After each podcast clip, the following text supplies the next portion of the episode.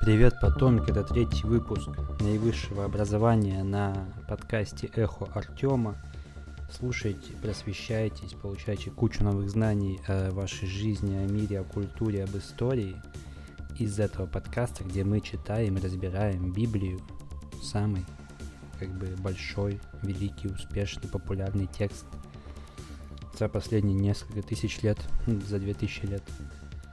Поддерживайте подкаст, ставьте 5 звезд на Apple подкастах. Это поможет другим людям также просвещаться и получать кучу полезных знаний, интересных фактов об этом всем, что было тогда. И что будет сейчас, и что было сейчас, и что будет завтра, наверное. Потому что люди ж не очень меняются, да? А, в общем, я думаю, что сказал. Все, пишите свои вопросы, мы это там скажем дальше в подкасте. А, поэтому, да, мы продолжаем. Поехали.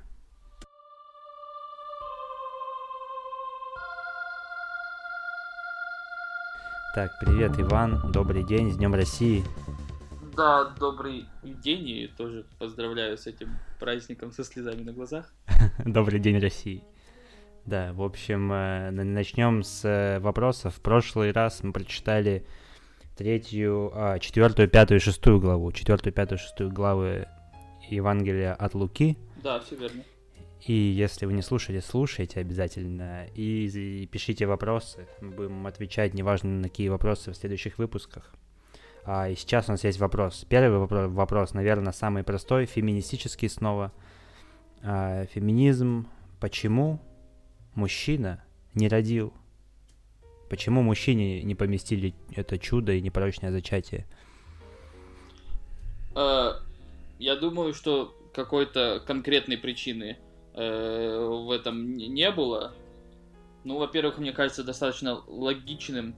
А, ну, то есть это значительно упростило жизнь э, самой Марии, то есть, ну и вообще семье Иисуса, то, что э, внешне это рождение было вполне, э, ну, то есть, а, обычным.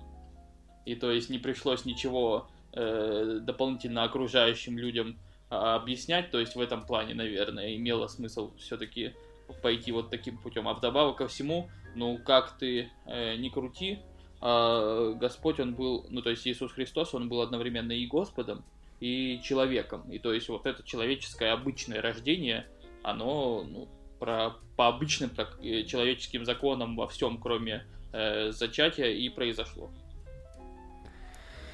Ну да, мне тоже кажется, что логично ну, это типа вот созданы были люди, да, условно, если мы исходим из этого, то он создал женщину уже с таким механизмом, готовым для рождения. То есть зачем изобретать еще что-то, ну, и напрягать кого-то лишний раз, если можно.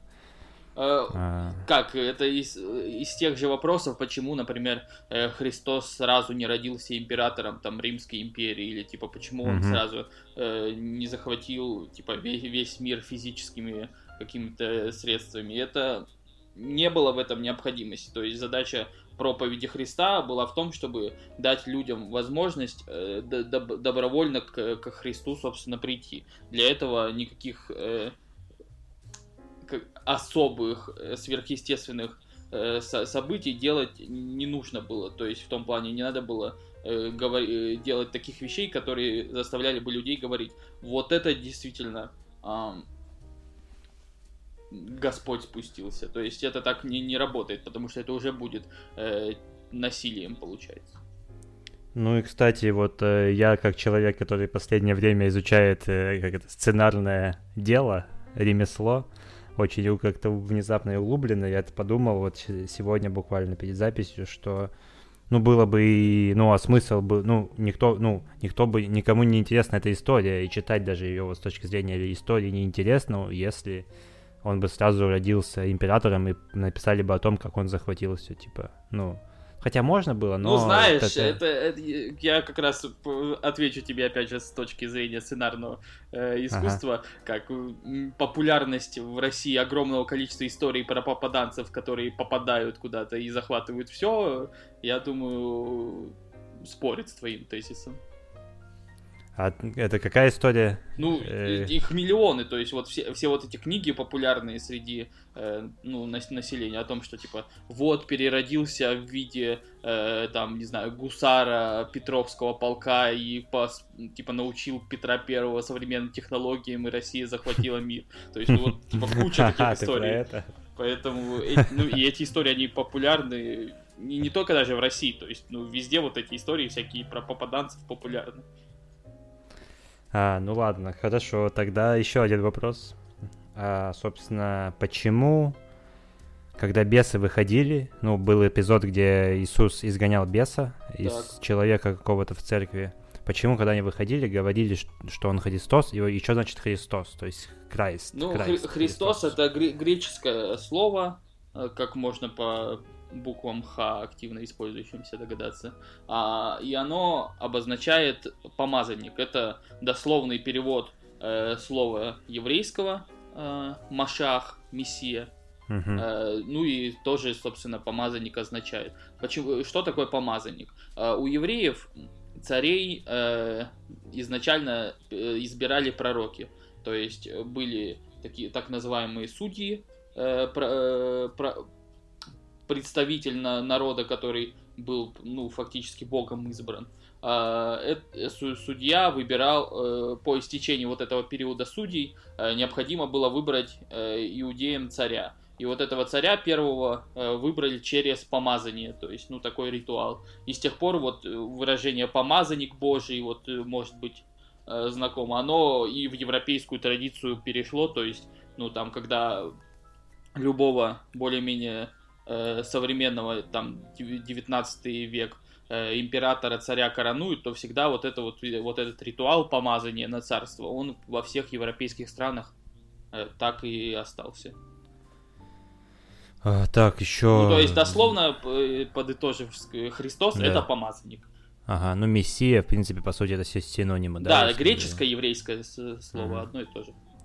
А, окей, э, и зачем дьявол пытался соблазнить Иисуса? Вот зачем он до него это докопался-то в пустыне?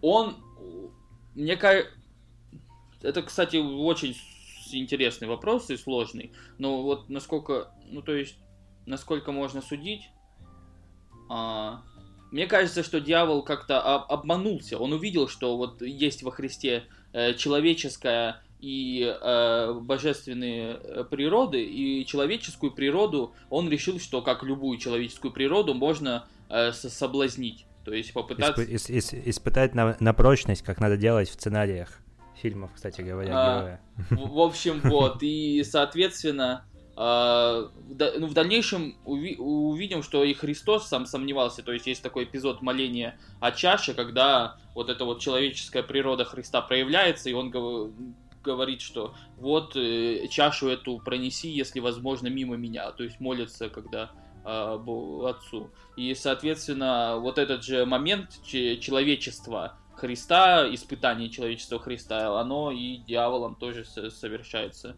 То есть он попытался на этом сыграть. Ну, как видно, неудачно.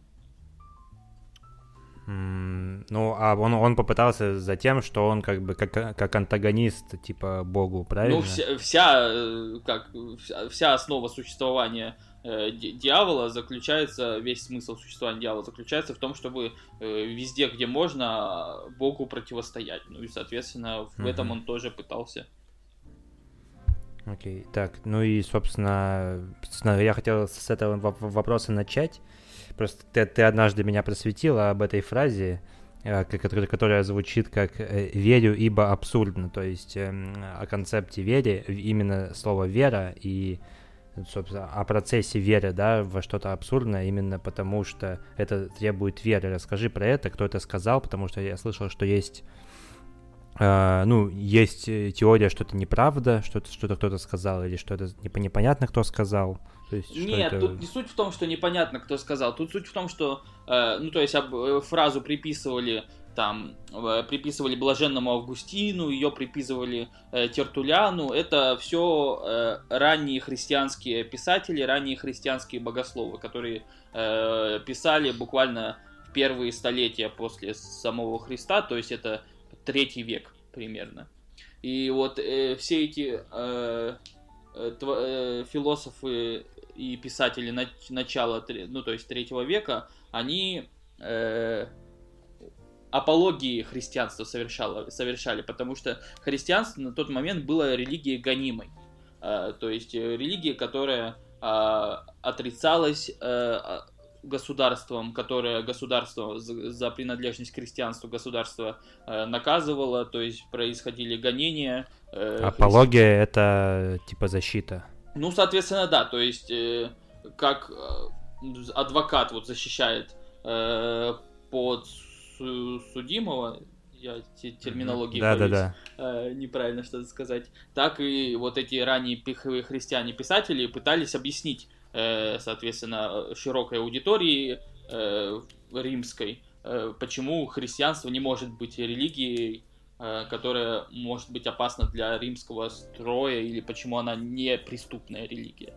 И, соответственно, вот одним из таких писателей был Тертулиан, который очень много э, на эту тему писал. И вот среди его произведений была не фраза именно конкретно «веру, ибо абсурдно», а была, вот сейчас я даже нашел, э, «Сын Божий рожден и распят. Это не стыдно, ибо достойно стыда.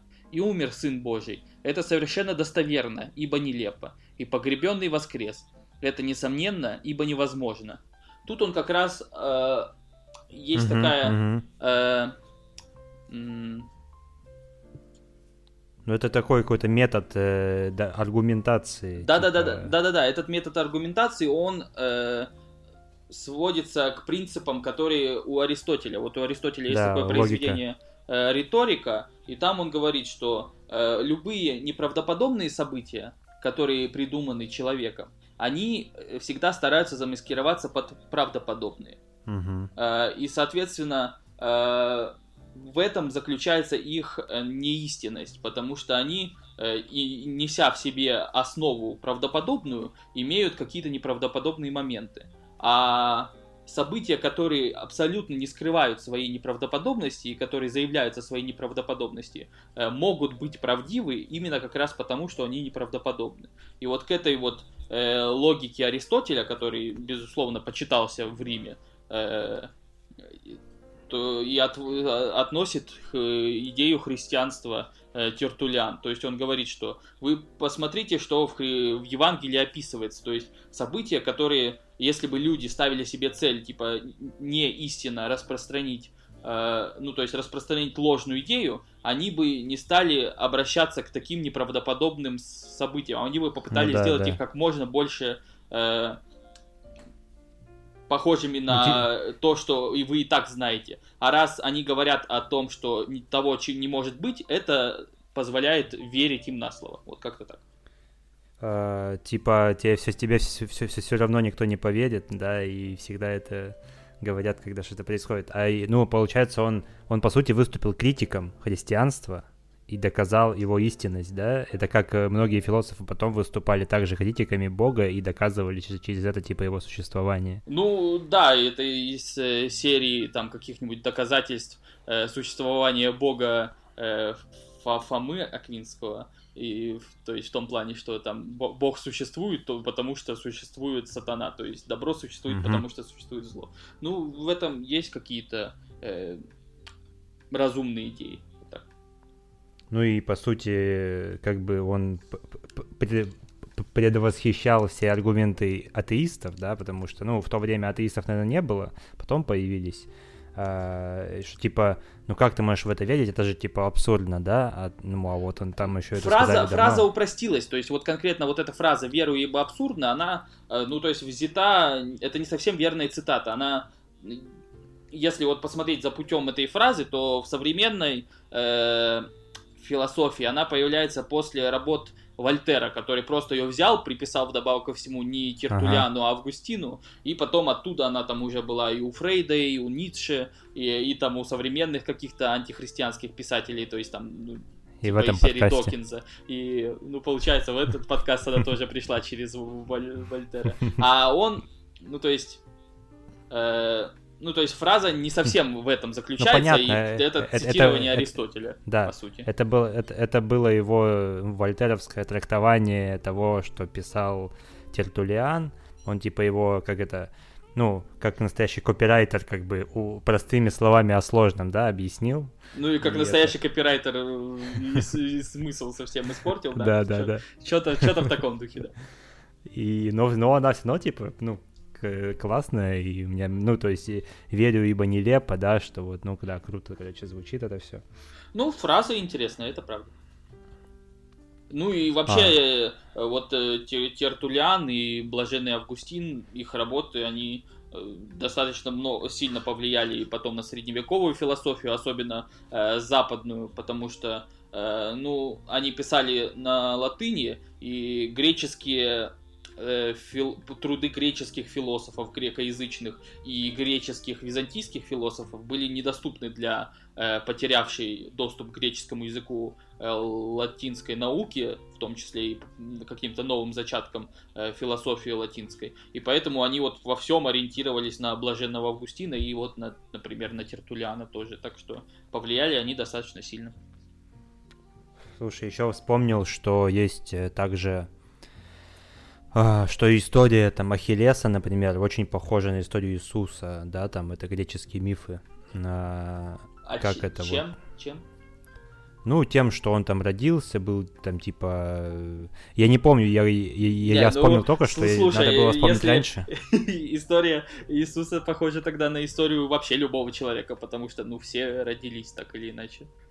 Так что это... Не, я, я к тому, что многие говорят, что типа там э, Библия, она во многом основана на и заповеди те, те, те же самые, да, это там еще эти, где там в, в Вавилоне там таблички эти были и так далее, и между речи, между реченские.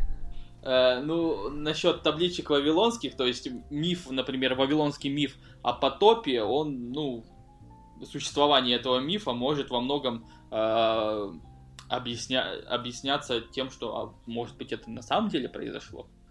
Раз несколько разных государств описали это событие в своих э, каких-то мифологических моментах. Ну да. И, и мне надо было подготовиться, надо было вспомнить об этом раньше, просто сейчас заговорили, я вспомнил, но ну ладно. Ну, короче. мы можем к следующему эпизоду да. попробовать. Сформулируй да, только да. свой вопрос. Я, я, я, я изучу, из, из, из, изучу древнегреческие мифы подробно, сделаю сравнительный анализ, конечно, и это. Вот. Ну, хорошо, Все... получается домашнее задание для Артема. Да, да принципе, не знаю, у меня вроде так все на, на, на подводку. Давай можно начинать седьмую главу. Да, небольшие. Скажу сегодня. сразу, что спасибо получается за вопросы. Отвечать всегда интересно, и у нас, ну, может быть, не скромно будет, но с Артемом всегда интересно обсуждаем это все, поэтому. Да, да, Иван, еще это писали по поводу, короче, твоего семейного положения, там много фанаток, я не стал озвучивать. Э, ну ладно, ладно. Ладно, не знаю, что сказать на этот счет. А, так. Давай, начинаем, я сделаю музычку. Да, Евангелие от Луки, седьмая глава. Когда он окончил все слова свои к слушавшему народу, то вошел в Капернаум. У одного сотника, слуга, которым он дорожил, был болен при смерти. Услышав об Иисусе, он послал к нему иудейских старейшин, просить его, чтобы пришел исцелить слугу его. И они, придя к Иисусу, просили его убедительно, говоря, «Он достоин, чтобы ты сделал для него это. Ибо он любит народ наш и построил нам синагогу». Иисус пошел с ними. И когда он недалеко уже был от дома, сотник прислал к нему друзей сказать ему, «Не трудись, Господи, ибо я недостоин, чтобы ты вошел под кров мой. Потому и себя самого не почел я достойным прийти к тебе, но скажи слово, и выздоровеет слуга мой. Ибо я и подвластный человек, но имея у себя в подчинении воинов, говорю одному «пойди» и идет, и другому «приди» и приходит, и слуге моему «сделай то» и делает. Услышав сие, удивился, Иисус удивился ему, и, обратившись, сказал идущему за ним народу, «Сказываю вам, что и в Израиле не нашел я такой веры». Посланные, возвратившись в дом, нашли больного слугу выздоровевшим. После сего Иисус пошел в город, называемый Наин, и с ним шли многие из учеников его и множество народа. Когда же он приблизился к городским воротам, тут выносили умершего, единственного сына у матери, и она, она была вдова, и много народа шло за ней из города. Увидев ее, Господь жалился над ней и сказал ей, не плачь, и, подойдя, прикоснулся к кадру. Нес, несшие остановились, и он сказал, юноша, тебе говорю, встань. Мертвый, поднявшись, сел и стал говорить. И отдал его Иисус матери его. И всех объял страх, и славили Бога, говоря, «Великий пророк восстал между нами, и Бог посетил народ свой». Такое мнение о нем распространилось по всей Иудее и по всей окрестности. И возвестили Иоанну, ученики его о всем том. Иоанн, призвав двоих из учеников своих, послал к Иисусу спросить, «Ты ли тот, который должен прийти, или ожидать нам другого?» Они, придя к Иисусу, сказали, «Иоанн Креститель послал нас к тебе спросить, ты ли тот, которому должно прийти, или другого ожидать нам?» А в это время он многих исцелил от болезней и недугов и злых духов, и многим слепым даровал зрение. И сказал ему Иисус в ответ, «Пойдите, скажите Иоанну, что вы видели и слышали. Слепые прозревают, хромые ходят, прокаженные очищаются, глухие слышат, мертвые воскресают, нищие благовествуют, и блажен, кто не соблазнится о мне». По отшествии же посланных Иоанном начал говорить к народу об Иоанне. Что смотрели ходить в пустыню? Трось ли ветром колеблемую? Что же смотреть ходили вы, человека ли одетого в мягкие одежды? Но одевающиеся пышно и роскошно живущие находятся при дворах царских. Что же смотреть ходили вы? Пророка ли? Да, говорю вам, и больше пророка. Сей есть, о котором написано. Вот я посылаю ангела моего пред лицем твоим, который приготовит путь твой пред тобою. Ибо говорю вам, из рожденных женами нет ни одного пророка больше Иоанна Крестителя, но меньший в Царстве Божьем больше его. И весь народ, слушавший его, и мытари воздали славу Богу, крестившись крещением Иоанновым. А фарисеи и законники отвергли волю Божию о себе, не крестившись от него. Тогда Господь сказал, с кем сравню людей рода сего, и кому они подобны? Они подобны детям, которые сидят на улице, кличут друг друга и говорят, мы играли вам на свирели, и вы не плясали, мы пели вам плачевные песни, и вы не плакали.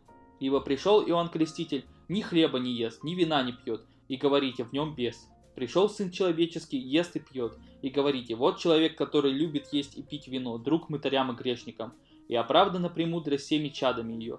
Некто из фарисеев просил его вкусить с ним пищи, и он, войдя в дом фарисея, возлег. И вот женщина того города, которая была грешница, узнав, что он возлежит в доме фарисея, принесла алавастровый сосуд с миром, и, став позади у ног его и плача, начала, начала обливать ноги его слезами и отирать волосы головы своей, и целовала ноги его и мазала миром.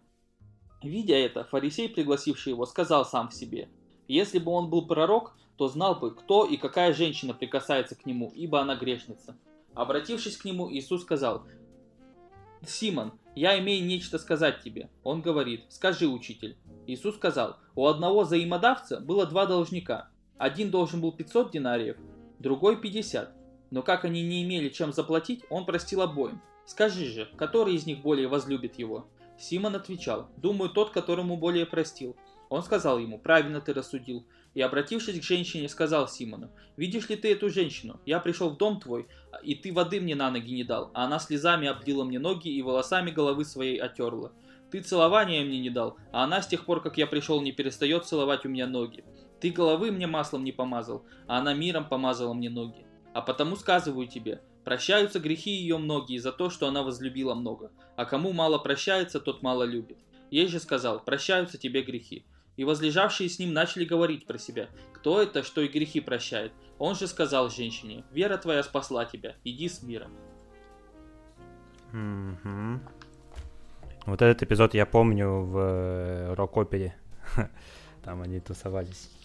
Это Мария Магдалина? Слушай, я на самом деле не уверен э, конкретно э, про Марию Магдалину ли речь идет, но э, в том числе, я думаю, и тако, такой вариант есть, то есть така, такое мнение, что это могла быть и Мария Магдалина. Э, а, дальше, здесь, здесь дальше буквально дальше, в следующей да. главе, да, будет дальше про Марию Магдалину. Так, получается, на греш... А, что с воскрешением он воскресил, я, ну, то есть он буквально прям до этого он как-то, ну, смущался, да, там, когда его просили что-то делать, а, чу- какие-то чу- чудеса в предыдущих главах. А сейчас прям подошел, просто воскресил на, на, на, на глазах, на глазах, на ну, глазах. Да, получается, ну, тут еще э, эти вот чудеса про воскрешение, они еще могут быть как-то объяснены вот со светской вот точки зрения, вот светского э, еврея того времени, что, ну, может, он, типа, не воскресил его прямо из мертвых, а может, он еще был просто при смерти болен, и вот еще не успели разобраться, и он его просто вылечил, то есть в таком контексте. Поэтому еще прямо конкретно воскрешение, э, то есть прям чуде воскрешения, это будет далее, есть такой, будет такой момент про Лазаря четверокдневного, то есть человек, который четыре дня уже был мертвый, и вот mm-hmm. он его воскресил. Вот это вот воскрешение. А это, ну, то, получается, воскресил из мертвых. Тут более интересен случай про как раз вот этого сотника. То есть сотник это кто? Это, получается, римский офицер, у которого в подчинении была сотня воинов. А, и, соответственно, он был язычник, раз римлянин, а, но получается, относился к еврейскому народу хорошо, видишь, говорили, что там построил там евреям синагогу. Так, а а у римлян, э, на минутку, у них же тогда была вера основана на, на, на греческих мифах, правильно? Ну, у них были свои мифы римские, просто они были похожи на греческие. И ну, римляне, да, да. у них была такая политика, что они очень м- к религиям местным обычно относились э, нейтрально. Э, они требовали, чтобы э, местные религии включали в себя пантеон э, римский, и в обмен а, они забирали местных богов к себе в пантеон. То есть такой проходил культурный обмен. А Блин, это прям, прям, прям... это как, знаешь, ну типа... Ну, как такая холодный, рациональный подход к религии, в смысле, что не, к чему-то святому, а как... как в, этом, в этом и была большая проблема христианства, потому что э, христианство, э, оно не предполагало э, вот этого холодного и расчетливого отношения. То есть Э, если у римлян э, жертвоприношение, то есть император почитался как бог, но жертвоприношение ему, оно становилось не тестом веры, оно становилось тестом гражданской лояльности. То есть, если ты совершал жертвоприношение, то ты вроде как лояльный римский гражданин, как приносишь присягу императору. А э, христианство, ну и до этого иудаизм, они такого отношения не могли позволить. То есть, если ты не признавал, что существует вот этот единый бог, то ты, соответственно, э, поклонялся, ну не знаю, получается, каким-то бесам или еще кому-то. То есть в этом контексте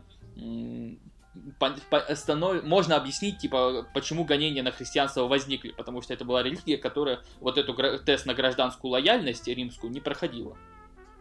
Но потом со временем люди все равно научились и пользоваться и христианством, и любой другой религией, ну, просто Христианс... Христианская мораль просто на тот момент сильно мораль языческую превосходила. То есть э, люди э, искали вот этой вот истины вот этих слов, потому что языческ... языч... языческая религия, она уже не могла дать объяснение тем вопросам, которые человечество задавало. Угу. Ну, не, я к тому, что, да, это интересный момент, что до этого вот был такой гротеск, да, противостояние, типа, духовного и светского, светско-духовного, не знаю, типа, инстру- политического инструмента, короче. А потом, ну, потом же все равно, ну, это же не, это же можно говорить, это никак не оскорбляет, ну, тот факт, что какие-то там э, условно императоры или эти как, короли пользовались и христианством. Не-не-не, безус, безусловно, то есть по, э, политика, ну то есть христианство, оно связано э, с человеческой жизнью, и политика, она большую роль в человеческой жизни всегда играла, поэтому безусловно, нормально все в этом плане. Так, ну и, соответственно, не да, и так как, вот вернемся к сотнику, и так как он был язычником, то, видишь, он даже не хотел никак оскорбить Иисуса в том плане, что, ну, еврей не мог заходить в дом, например, к язычнику. Это, э, ну, то есть получалось... Э, ритуаль, ну, да, да. ритуальная нечистота э, происходила с ним, и там потом требовалось Э, особые ритуальные очищения. И, соответственно, он даже готов был это принять и говорить, что, ну, просто, если ты Господь, то дай просто приказ, ну, то есть не приказ, а повеление, э, и тогда вылечится слуга. И, ну, то есть вот эта вот вера, она э, удивила Иисуса, и вот он согласился на помочь сотнику. И не, понятно, почему это... Нет, понятно, почему это у Луки описано, потому что он для язычников пишет и как ну, это получается такие практические рекомендации, как э, свое что-то получить, типа, вот в таком контексте. Подожди, он его, он же не пустил его в дом, сотник, правильно? Он сказал так, так типа, сделай. Ну, он, ска- ну, он, он не то, чтобы не хотел видеть еврея у себя дома, он просто э, понимал, что если еврей придет язычнику в дом, это для еврея будет оскорбление страшное, поэтому он говорит, я тебя специально не зову, но если ты, ты все можешь, то вот сделай так, вот как-то так. Угу. Окей. Ну все, тут что, глава кончается на, на том, что он исцелил какой-то, а, точнее, простил, искупил грешницы грехи, и ну да, сказал, что прощаются ее грехи. Э, про Иоанна, то есть тоже важно отметить, что Иоанн Креститель в этот момент находится у Ирода в темнице, то есть и посылает учеников, почему он сам не пришел, не спросил, потому что сам он находился в заключении в этот момент. Угу. Так, ну и, наверное, все. Как, ну, то есть достаточно при, прямолинейная глава, вроде бы все понятно. Я вот еще раз говорю, что буду ориентироваться на твои вопросы тут, потому что, ну, вроде бы все понятно. Так, так. дальше читаем, правильно? Угу. Так, восьмая глава. А, после сего он проходил по городам и селениям, проповедуя и благовествуя Царствие Божие, и с ним двенадцать, и некоторые женщины, которых он исцелил от злых духов и болезней. Мария, называемая Магдалиною, из которой вышли семь бесов, и Иоанна, жена Хузы, домоправителя Иродова, и Сусанна, и многие другие, которые служили ему имением своим. Когда же собралось множество народа, и из всех городов жители сходились к нему, он начал говорить притчу. «Вышел сеятель сеять семя свое, и когда он сеял, иное упало при дороге, и было потоптано, и птицы небесные поклевали его. А иное упало на камень, и взойдя засохло, потому что не имело влаги. А иное упало между тернием, и выросла терния, и заглушила его. А иное упало на добрую землю, и взойдя принесло плод старичный. Сказав сие, возгласил, кто имеет уши слышать, да слышит. Ученики же его спросили у него, что бы значила притча сия. Он сказал им, вам дано, знать, вам дано знать тайны Царствия Божия, а прочим в притчах, так что они, видя, не видят, и слыша не разумеют. Вот что значит притча сия. Семя есть Слово Божие, а упавшие при пути – это суть слушающие, которым приходит потом дьявол и уносит Слово из сердца их, чтобы они не уверовали и не спаслись. А упавшие на камень – это те, которые, когда услышат слово, с радостью принимают, но которые не имеют корня и временем веруют, а во время искушения отпадают.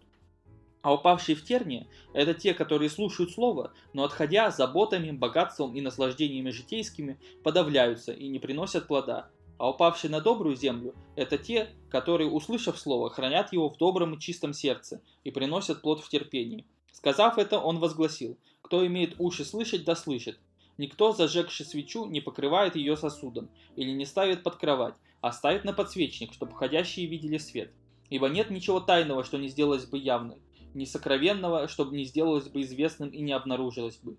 Итак, наблюдайте, как вы слушаете, ибо кто имеет, тому дано будет, а кто не имеет, у того отнимется и то, что он думает иметь. И пришли к нему матерь и братья его, и не, не могли подойти к нему по причине народа. И дали знать ему, матерь и братья твои стоят вне, желая видеть тебя. Он сказал ему в ответ, матерь моя и братья мои, суть слушающие Слово Божие, исполняющие его. В один день он вошел с учениками своими в лодку и сказал им, переправимся на ту сторону озера, и отправились. Во время плавания их он заснул, на озере поднялся бурный ветер и заливало их волнами, и они были в опасности. И подойдя, разбудили его и сказали, «Наставник, наставник, погибаем!» Но он, встав, запретил ветру и волнению воды, и перестали, и сделалась тишина. Тогда он сказал им, «Где вера ваша?» Они же в страхе и удивлении говорили друг другу, «Кто же это, что и ветрам повелевает, и воде, и повинуются ему?» И приплыли в страну Гадаринскую, лежащую против Галилеи. Когда же вышел он на берег, встретил его один человек из города, одержимый бесами с давнего времени, и в одежду не одевавшийся, и живший не в доме, а в гробах. Он, увидев Иисуса, вскричал, пал пред ним и громким голосом сказал, что «Что тебе до меня, Иисус, Сын Бога Всевышнего? Умоляю тебя, не мучь меня». Ибо Иисус повелел нечистому духу выйти из сего человека, потому что он долгое время мучил его, так что его связывали цепями и узами, сберегая его. Но он разорвал узы и был гоним бесом в пустыне. Иисус спросил его, как тебе имя? Он сказал Легион, потому что много бесов вошло в него. И они просили Иисуса, чтобы не повелел им идти в бездну. Тут же на горе паслось большое стадо свиней, и бесы просили его, чтобы позволил им войти в них, и он позволил им. Бесы, выйдя из человека, вошли в свиней, и бросилось стадо с крутизны в озеро, и потонуло. Пастухи, видя происшедшее, побежали и рассказали в городе и в селениях и вышли видеть происшедшее, и придя к Иисусу, нашли человека, из которого вышли бесы, сидящего у ног Иисуса, одетого и в здравом уме, и ужаснулись. Видевшие же рассказали им, как исцелился бесновавшийся, и просил его весь народ Гадаринской окрестности удалиться от них, потому что они объяты были великим страхом. Он вошел в лодку и возвратился. Человек же, из которого вышли бесы, просил его, чтобы быть с ним, но Иисус, отпустив его, сказал, «Возвратись в дом твой и расскажи, что сотворил тебе Бог». Он пошел и проповедовал по всему городу, что сотворил ему Иисус. Когда же возвратился Иисус, народ принял его, потому что все ожидали его. И вот пришел человек именем Иаир, который был начальником синагоги, и, пав к ногам Иисуса, просил его войти к нему в дом, потому что у него была одна дочь лет 12, и та была при смерти. Когда же он шел, народ теснил его, женщина, страдавшая кровотечением 12 лет, которая, сдержав на врачей все имение, ни одним не могла быть вылечена. Подойдя сзади, коснулась края одежды его, и тотчас течение крови у ней остановилось. И сказал Иисус, кто прикоснулся ко мне? Когда же все отрицались, Петр сказал и бывший с ним, Наставник, народ окружает тебя и теснит, и ты говоришь, кто прикоснулся ко мне? Но Иисус сказал, прикоснулся ко мне некто, ибо я чувствовал силу, исшедшую из меня. Женщина, видя, что она не утаилась, с трепетом подошла и, пав пред ним, объявила ему пред всем народом, по какой причине прикоснулась к нему и как тотчас исцедилась. Он сказал ей, «Дерзай, черь, вера твоя спасла тебя, иди с миром». Когда он еще говорил это, приходит некто из дома начальника синагоги и говорит ему, «Дочь твоя умерла, не утруждай учителя». Но Иисус, услышав это, сказал ему, «Не бойся, только веруй, и спасена будет». Придя же в дом, не позволил войти никому, кроме Петра, Иоанна и Иакова, и отца девицы и матери. Все плакали и рыдали о ней, но он сказал, «Не плачьте, она не умерла, но спит». И смеялись над ним, зная, что она умерла. Он же, выслав всех вон и взяв ее за руку, возгласил, «Девица, встань!» И возвратился дух ее, она тотчас стала, и он велел дать ей есть. И удивились родители ее. Он же повелел им не сказывать никому о происшедшем. А почему он повелел не сказывать никому о происшедшем? Потому что до этого он всем говорил, типа, иди расскажи, а тут решил не говорить.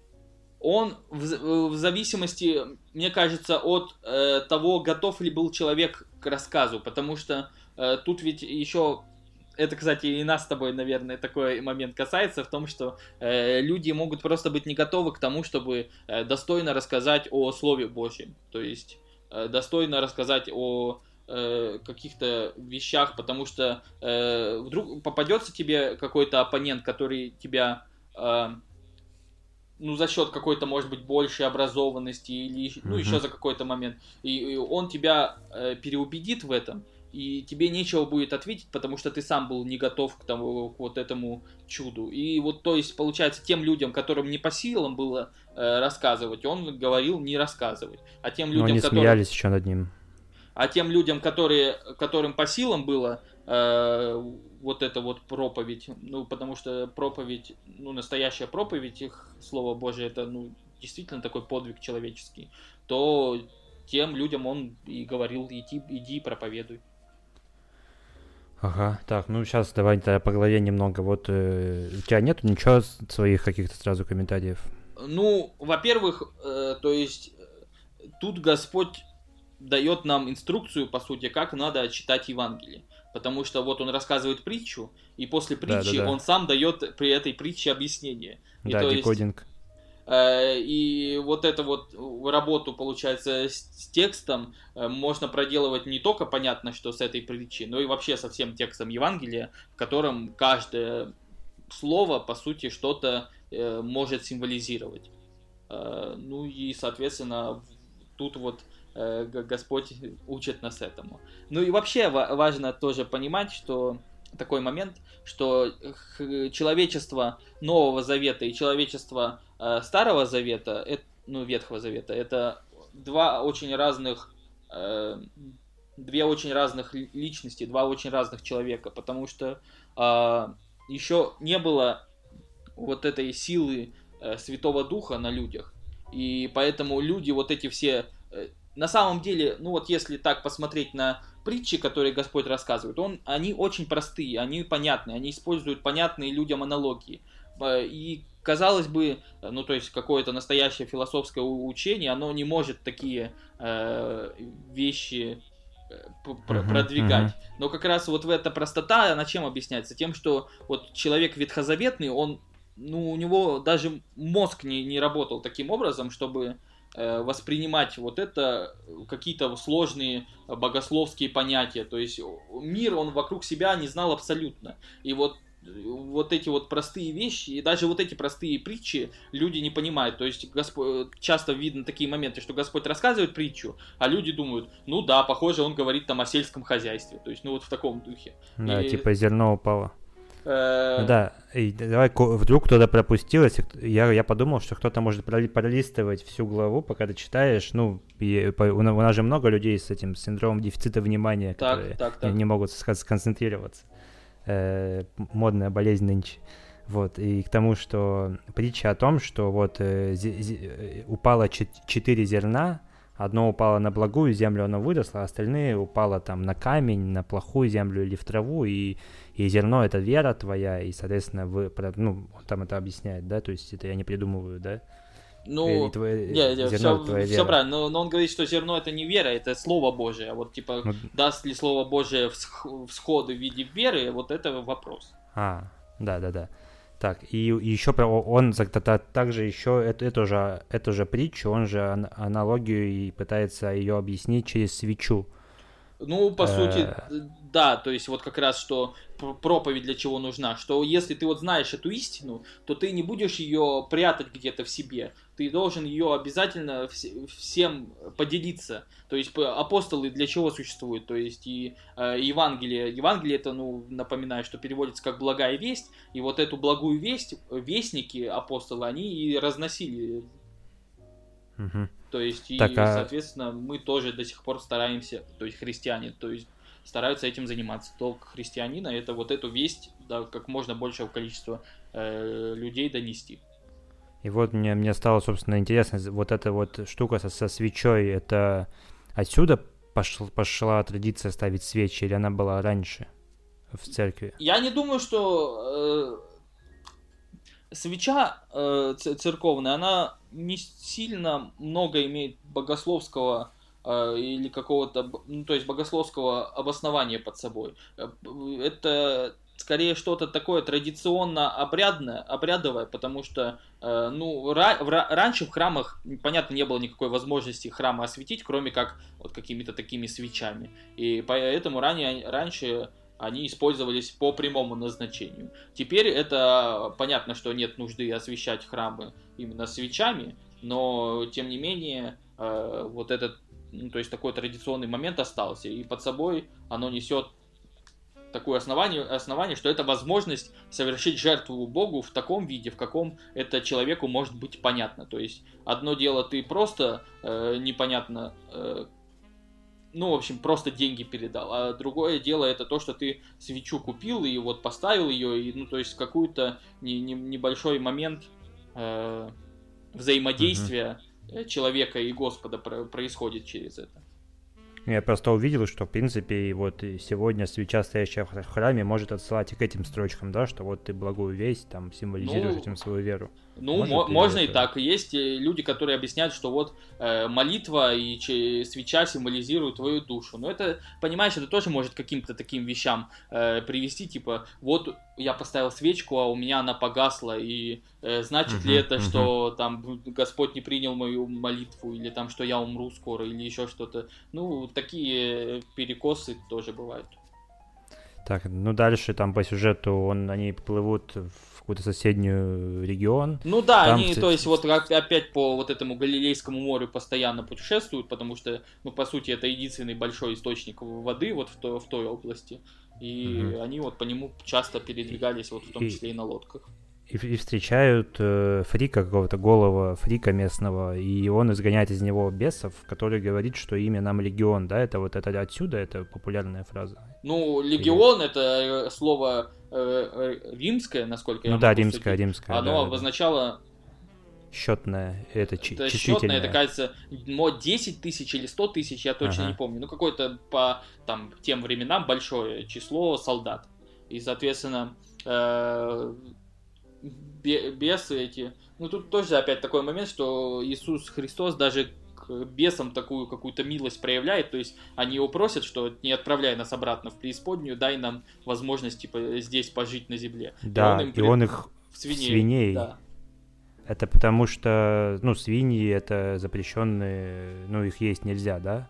Э, Да, Ну, но их... на то время. Э, ну, это не думаю, ну, то есть, э, это, конечно, имеет некоторые моменты иудейской религии. Но тут интересно, что они этих свиней разводили, но они сами их не ели, они их разводили на продажу язычникам, то есть такой... Да, да, типа, типа их не жалко свиней, потому что мы евреи. Но, судя по всему, было жалко им, потому что они потом пришли, жители этой земли, и прогнали, говорят, что ты нам испортил... Э... Бизнес. Ну, по сути, да. Ага, ну, блин, так, а подожди, а вот это, то есть христианство, оно наследует, ну, иудаизму своим нарративом, но при этом здесь нет запретов на употребление пищи какой-то конкретной. Да, с этим связаны несколько э, историй, то есть были и споры э, между христианами иудейской традиции и христианами языческой традиции э, о том, какой, ну, то есть как нужно христианам поступать. Э, но там потом был момент, что апостолу Петру приснился сон, что явились ему разные блюда, в том числе и э, так называемые некошерные блюда. И Господь говорил, что все, все блюда, то есть мне угодны. И понятно, что под этим подразумевалось не э, то, что нужно там есть, что нужно пить, а в этот момент к Петру обратился э, римский сотник с просьбой проповедовать ему, и он его в дальнейшем э, крестил в христианскую веру. И, соответственно, во, во имя Иисуса Христа. И, соответственно, суть была в том, что проповедовать нужно и иудеям, и язычникам. Ну и, соответственно, э, пища это уже вопрос даже не, не пятого порядка, ну то есть, ну вообще, там, не, не важный. Ну, это как это, типа, что, не знаю, в мелочах, да, эти, это же мелочи, но которые, вот уже, смотри, он шаббат запретил, ну, в смысле, точнее, разрешил. Ты разрешил в субботу, что хочешь делать, да, шаббат, то есть убрал. Потом есть разрешил все, что угодно. По сути, вообще, типа, снимает почти все ограничения, кроме... Ну, вот в том-то и проблема, что для чего все эти ограничения изначально давались? Они давались, потому что не было э, другого mm. способа да, да, мотивировать людей к, к каким-то действиям, поступкам. Да, но вроде. это к моменту пришествия Христа настолько превратилось вот просто в свод каких-то правил, предписаний, что э, когда пришло, э, ну то есть, вот говорят, знаешь, человек закона, человек книги и человек слова. И вот когда пришел, ну, настоящий человек слова, когда само слово пришло, и когда Иисус Христос пришел, то люди э, закона, люди книги, они его не приняли. И то есть даже не смогли понять, кто это пришел, что, что это за э, событие произошло. И, соответственно, вот христианство, оно э, старалось максимально от вот этого вот, э, от вот этой косности, что э, вот есть рамки А, я, вот внутри этих рамок только находись.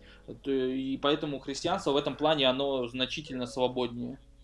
А еще с этими рамками же, ну, как бы проще ощущать э, типа э, проще верить, проще быть верующим с этими рамками, потому что вот у тебя есть список, ты типа не Да, тебе не нужно, условно. тебе не нужно никакой работы над собой проводить, то да, есть да, тебе да. достаточно следовать вот делай А, делай Б, не делай В и все, и больше ничего не нужно делать.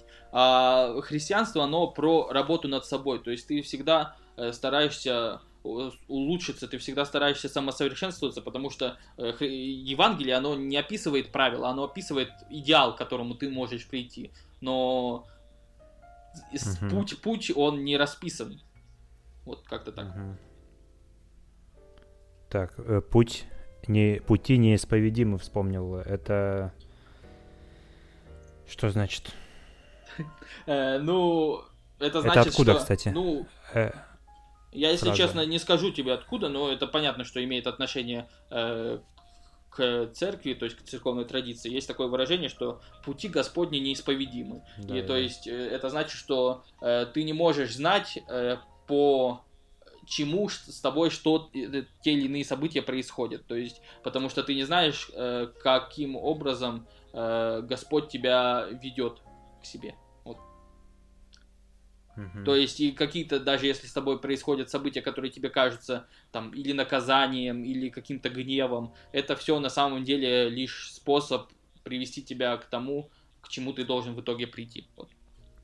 Я, я, я, я понимаю, я просто слово, вот мне само слово неисповедимый, то есть это что за слово? А, ну, с, с, ты, с ты, не мож, ты, ты не можешь их понять, вот так это переводится. А, не, непостижимый, да, типа, да, непостижимый. Да, да. Потому что, ну, не, неисповедимы сразу кажется, что исповедь, а причем здесь, типа, исповед... ну, почему их нельзя исповедовать? Типа, это надо есть, к церковно-славянскому да, обращаться да, наверное, источнику, ну, то есть к языку. Э, можно будет посмотреть, но не скажу тебе сейчас. Я, загуглил, я эту фразу загуглил, здесь э, вместе с этой фразой картинка, на, ну, в Википедии, картинка Конфуция с пальцем вверх написано. Вот. Ну, Такие факты. Не знаю, что дальше сказать на этот счет. А, ну да, ну все, ну то есть э, все, свиней они это. А, да, дальше случай с воскрешением. Воскресил девушку. Да, девушки и с, с женщиной, которая исцелилась. Ну тут тоже все довольно Э, это, это, это уже такой кадр, когда вот э, во, много где в культуре, когда идет Иисус, и за ним прям толпа людей. Да, да, что вот давит. с этого момента вот э, э, уже он становится, ну то есть его еще, может быть, не считают там прям мессией, но считают, что вот пришел к нам один из пророков э, очередной. И, соответственно, все его сопровождают, все ходят, все его слушают, э, и все обращаются к нему с разными просьбами. И вот момент с исцелением женщины и момент вот с э, исцелением дочери начальника синагоги, они говорят о том, что дальше вот э, Иисус даже скажет, что придите, э, просите и дано будет вам, то есть ищите и обрящите, то есть если, угу.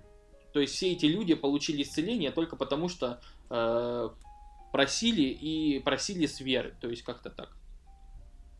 И это тоже, тоже один из таких важных моментов, потому что э, Господь, Он, как мне кажется, Он не открывает себя тем, кто э, не ищет Его. То есть ты можешь, э, если ты вот в этом вот, в своем каком-то неверии продолжаешь оставаться вот именно в том плане, что я не верую, я не хочу ничего об этом даже знать, то ты никогда и не сможешь ничего узнать, потому что ты не, не ищешь знаний.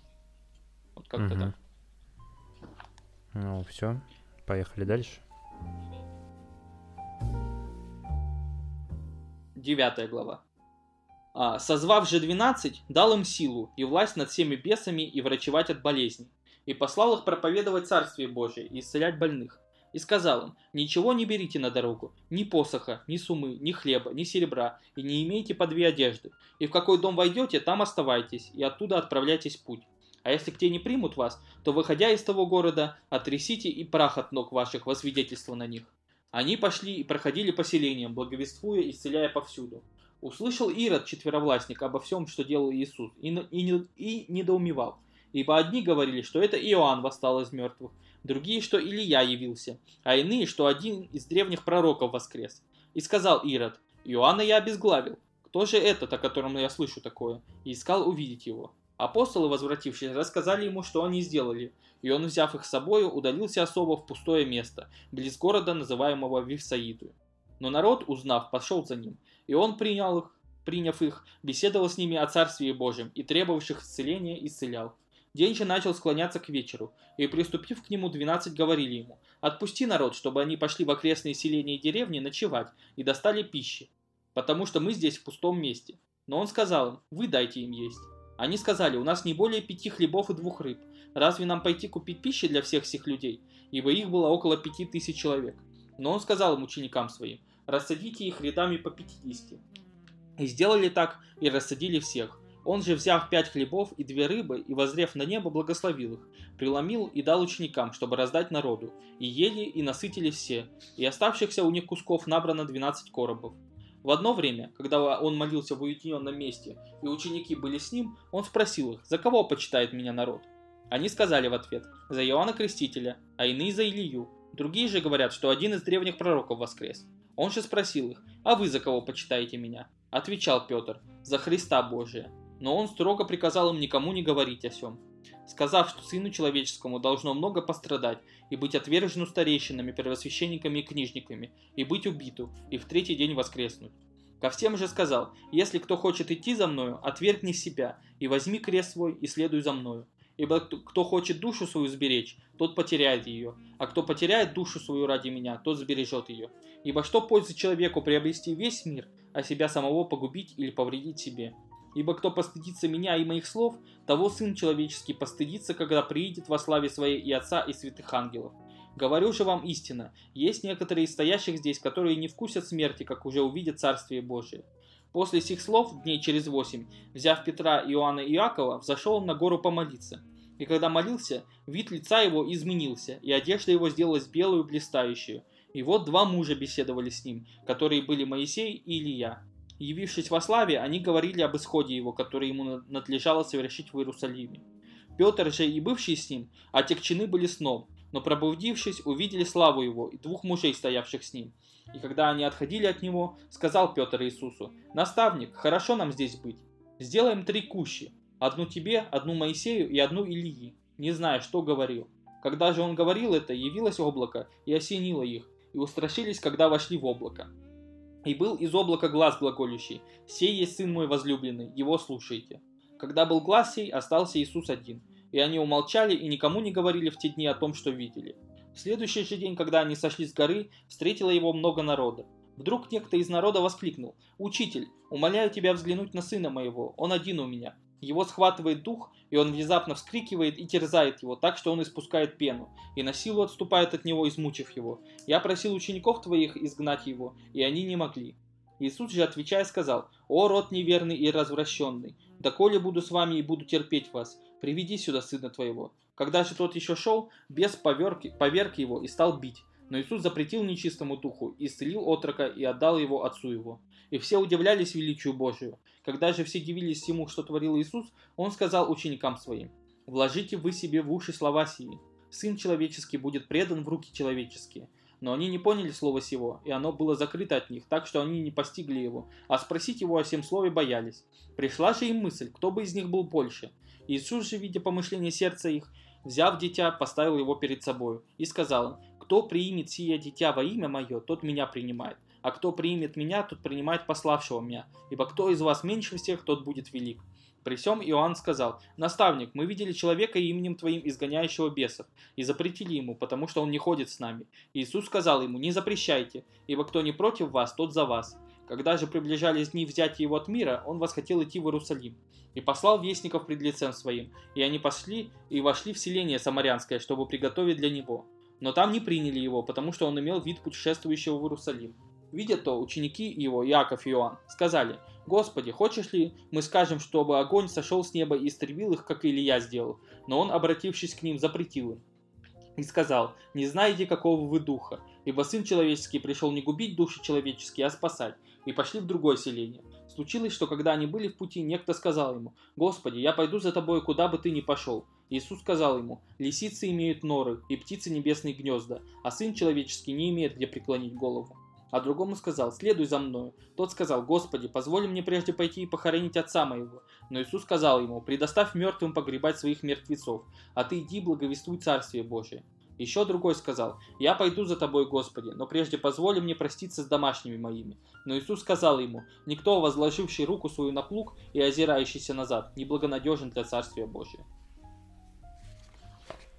О, вот это так-то нифига не простая глава, я тебе скажу. Ну, наверное. Да, наверное, вот эта глава действительно требует э, я хочу объяснения. Еще, поэтому задавай еще, вопросы. Да, хотел вот отметить момент, что вот когда на слух этого непонятно, но когда текст читаешь, видно местоимение, например, ему с большой буквы, ему с маленькой, он с большой, он с маленькой, и когда, например, говорится о каком-то другом герое, не об Иисусе, например, там Ирод что-то что-то сделал, и в следующей э, строчке идет, и, и, и на следующий день он пошел куда-то, и он с большой буквы, то есть имеется в виду Иисус. Да, да. Но, но, но, но на слух воспринимается, как будто Ирод пошел, то есть вот эта путаница может возникнуть, наверное. Ну, поэтому я еще раз рекомендую всем, кто слушает, следить тоже за текстом. Да. Потому что ну, на, на слух на самом деле вообще не, не, не всегда просто воспринимать. Э, тем более, ну я... Поэтому мы делаем подкасты, правильно? Да, все верно. Ну ладно, еще тоже момент, что я иногда тоже сам путаюсь. Но сейчас уже нет, потому что я так понял, Ио- Иоанна Крестителя уже убили, правильно? Ну да. А и, и с, Иисус, с Иисусом ходит другой Иоанн. Да, который... Иоанн, э, брат Иакова, который еще вдобавок ко всему. Да, да. Будущий есть, Иоанн Богослов. Вот, потому что вот эти два Иоанна, они там не всегда как бы употребляются с, со своими статусами, тоже запутаюсь. Но и вообще, смотри, давай вот про момент э, про обед с двумя рыбами я немного не понял, что он сделал. Смотри, то есть его, он повел людей э, в пустынное место, правильно я понимаю? Да, вот, пустынное место близ города, который назывался Евсаида. То есть около города вышел за город, и, соответственно, там, ну, столько ну, уже пикник. народу стало приходить на его проповеди, что уже понадобилось ну, большое пространство, чтобы всех их разместить. И под, весь день он проповедует, под вечер он от, э, ему говорят, что от, надо отпустить этих всех людей, чтобы э, они нашли себе где-то пропитание, потому что, понятно, никаких там э, пятерочек рядом не, не было, и нужно было, соответственно, в какие-то близлежащие деревни идти за едой. А, а он говорит, а что у нас с собой есть? А у них на тот момент было, ну вот, пять кусков хлеба и две рыбки. И он благословил их, Э, эти пять, пять хлебов, две рыбы, э, и раз, начал их раздавать. Э, ученики начали их раздавать всем желающим. И когда закончили они, раздавать... Они стали бесконечными, типа, Когда да? закончил раздавать, и, и все насытились, то осталось еще 12 огромных коробок каких-то остатков, объедок, объедков и так далее.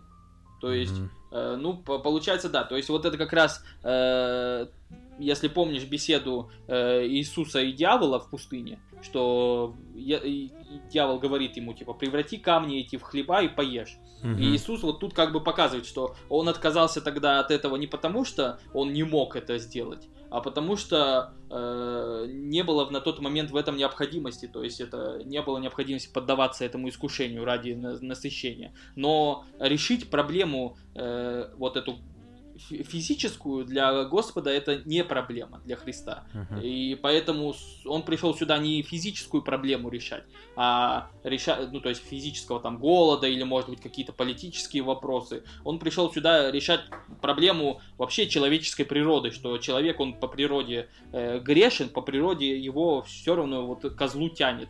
И соответственно вот пришествие Христа первое, оно как раз о том, чтобы человека, э, дать человеку шанс с этой природой бороться. Так, и вот самый интересный момент, э, ну, ну, в смысле, самый вот именно в этом контексте, который я записал. Так. Они с пророками двигаются, потом он берет с собой Петра, Иоанна и еще и Якова, да и Якова. Это и его три на... ученика, которых он, может, ты уже обратил внимание, то есть какие-то вещи известны нам только вот потому, что эти трое mm-hmm. были всегда mm-hmm. с ним. Это а, вот да, три да, ближайших да. ученика. Да, ну он, короче, с ними заходит на гору помолиться, они спят, а Иисус молится, у него меняется одежда, и появляется Моисей и, и, и вид, Илья. Да, и вид его преображается. То есть вот есть такой праздник преображения э, и, угу. соответственно, этот праздник, он как раз, то есть Господь явился в этот момент, показался своим ученикам во всей его славе. То есть вот э, настолько, ну то есть они вот описывают это вот таким, что одежда его сделалась блестящей, вид его изменился, а вот ну на самом деле описания, что произошло, нет. То есть он да, вот да, явился... вот, вот погоди, погоди, я к тому сейчас как раз и веду, что Uh, неважно, что он там поменял одежду условно, да, вот интересно, что появились э, пророки, э, или подожди, да, пророки, получается, э, из Ветхого Завета появились, как опять как мостик к тому, к тем книгам. И потом появилось еще облако, которое, я так понял, сам Господь, и оно сказало... Да, Святой Дух. Да, Святой Дух, типа, сказала, что вот это сын моего, слушайте. А перед этим Петр, он типа проснулся и сказал, что ой, давайте-ка мы вот вам троим, Моисею, Илье и Иисусу, сделаем, типа, будем вам троим поклоняться. А он, и, и написано, он сказал и не знал, что говорит. То есть это он имел в виду язычество, или что? Как Не то чтобы типа... язычество, и не то чтобы поклоняться. Он просто, э, ну, на тот момент э, еще, э, э, то есть до этого Петр сказал, что мы почитаем тебя за Христа Божия, то есть за Мессию. Но э, Мессия было не совсем понятно еще, что под собой подразумевать. То есть вот э, было дано, что э, дано такое предсказание, это вот описывается в книге Бытия, э, что Господь сказал, пошлю сына своего, и, и он спасет род человеческий. Э, но как это спасение будет происходить, было не, непонятно, и в чем это будет заключаться. И, то есть... Да, и, э, и, и для тех, кто сейчас, секунду, кто слушает в первый раз, вдруг, кто э, иудеи до сих пор ждут посланника этого да, Божьего. Да, конечно, а, до, до сих пор они его ждут, уже был. До сих пор они его ожидают.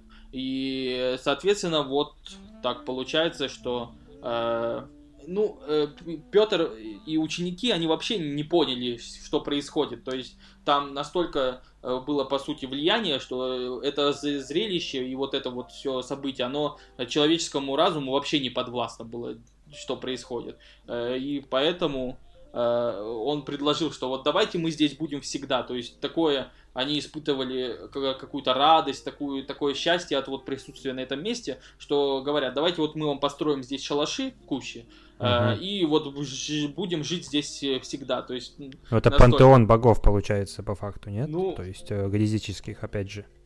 Что они на горе Это, кстати, интересная богам... мысль. Я никогда не, не, не рассматривал это с, той, с этой стороны. Но мне кажется, все-таки не совсем в этом плане. То есть это тогда не пантеон богов, а какой-то пантеон пророков, то есть в, том, в этом контексте. Потому что и Моисей, и Илья, они никогда на божественность не претендовали. Э, или, ну, и... ну, полубогов. М- как... В этом плане, что Моисей, почему и почему Илья, я могу рассказать, потому что Моисей это вот как раз основатель э, закона, то есть тот, кто Э, первые заповеди передал, то есть 10 заповедей, вот основа еврейского закона, они были именно через Моисея переданы еврейскому народу, а Илья это пророк, который один из немногих вообще людей Ветхого Завета был забран на небо. То есть какая была система, что люди Ветхого Завета, люди, которые до Христа жили, они никак не могли в рай попасть. То есть какие бы они праведные не были потому что э, был за, закрыт вход э, в рай. Угу. Ну, бу- буду говорить в таких простых терминах. Э, и, по сути, не было возможности преодолеть вот эту вот эти, смертность человеческую э, и греховность человеческую. Э, после Христа, после искупительной смерти Христа и его воскресения, это все грехи человеческие были на себя, на Христа Христом на себя взяты, и, соответственно, дорога к краю открылась. И тогда все праведники, которые до э, Христа жили, э, они все, собственно, и, по сути, в рай перешли. Опять же, простыми очень терминами говорю. Ну, а Илья, он был один из немногих ветхозаветных людей, которые были живыми, то есть Илья не умирал, живыми взяты на небо так, и получается, что вот еще один шаблон, который сломал Иисус э, евреям, который ветхозаветным. Так. Что, ну вот, что, во-первых, рай открылся потом, правильно?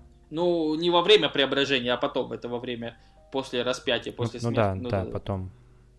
Свои, своими поступками это сделал. И, и, и тот факт, что вот опять же, что появились Моисей и Илья, и как бы это как вот, вот пишут люди, которые ну, не писали Ветхий Завет, понятно, они типа, они дописывают за, за другими авторами. И вот они кидают этот мостик, и, и ситуация, что Святой Дух является и говорит, что вот этот третий, вот, вот смотрите, есть э, вот эти уже были, вот есть новый как бы Иисус. Ну, вот ему это тоже. интересная мысль, и, э, возможно, ну, я почти уверен, что такая мысль уже существовала где-то в, богос... богословском исполнении. Э, постараюсь ее поискать, потому что это действительно интересно звучит. А... Ну и а про пантеон богов, почему я подумал сразу, потому что там вот эта фраза, что Петр, говоря это, не понимал, что говорит, то есть как будто бы он разрушал всю, весь принцип религии вот этим своим Не, я думаю, что тут скорее в том контексте, что ему настолько было, э, настолько было во время вот преображения, во время этого события хорошо, что он просто не захотел больше никогда ее покидать, угу. типа говорит, давай останемся здесь жить. Вот в этом контексте. Но это интересная твоя, твоя интерпретация. И думаю, что она имеет право на существование, конечно. А... Так, ну и не знаю, у меня все больше. Ну дальше э, приступ эпилепсии описан, э, как понятно так. Дальше. Он опять, она, он здесь опять спускается с горы и начинает исцелять. Да. И... Вот дальше интересный момент про то, что э, Господь им начинает постепенно рассказывать о том, что ему предстоит, то есть ему предстоят э, страдания, да, да. предстоит смерть, предстоит э, воскресение, а они, в это, они этого вообще не понимают, его ученики, то есть ближайшие, uh-huh. которые всегда с ним были. А они, наоборот, думают о том, кто из них бы э, будет первый, кто из них там ближе будет, uh-huh. так, когда он воцарится там и так далее. То есть начинают делить чуть ли не министерские портфели.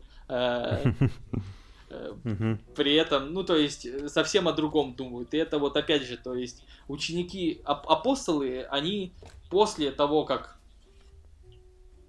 ну, в общем, очень интересен контраст. То есть, вот сейчас апостолы, по сути, они ничего не понимают, что с ними происходит. Не понимают, с кем они рядом, по сути, оказались, за исключением каких-то редких прозрений. Потом очень, ну, надо будет вот понаблюдать, как они поведут себя во время э, когда Господа арестуют, когда его будут э, распинать, судить, как они себя поведут, тоже очень интересно. И вот что-то такое произошло, какое-то такое событие, что через некоторое время после э, смерти воскресения Христа они начинают бесстрашно перед всеми проповедовать, отправляются по всему миру э, возможному и разговаривают со всеми э, всякими консулами, философами, э, какими-то представителями власти, представителями э, армии, всеми всем всем проповедуют. И вот вот это вот преображение лю- людей, э, оно тоже на самом деле очень поразительно. И, ну, то есть, есть вот праздник, недавно буквально был праздник Троицы,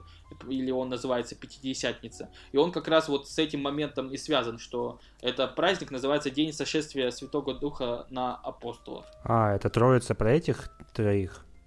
Нет, нет, нет, нет, нет, не в этом контексте. Просто это первое, по сути, проявление Святого Духа, и окончательно были явлены все три лица Господа. То есть Бог Отец, Бог Сын, Бог Святой а, Дух. А, Поэтому а, называется все. Троица. Э, ну вот. Okay. Ну, то есть, вот этот контраст, он э, очень, конечно, меня до сих пор в этой истории поражает.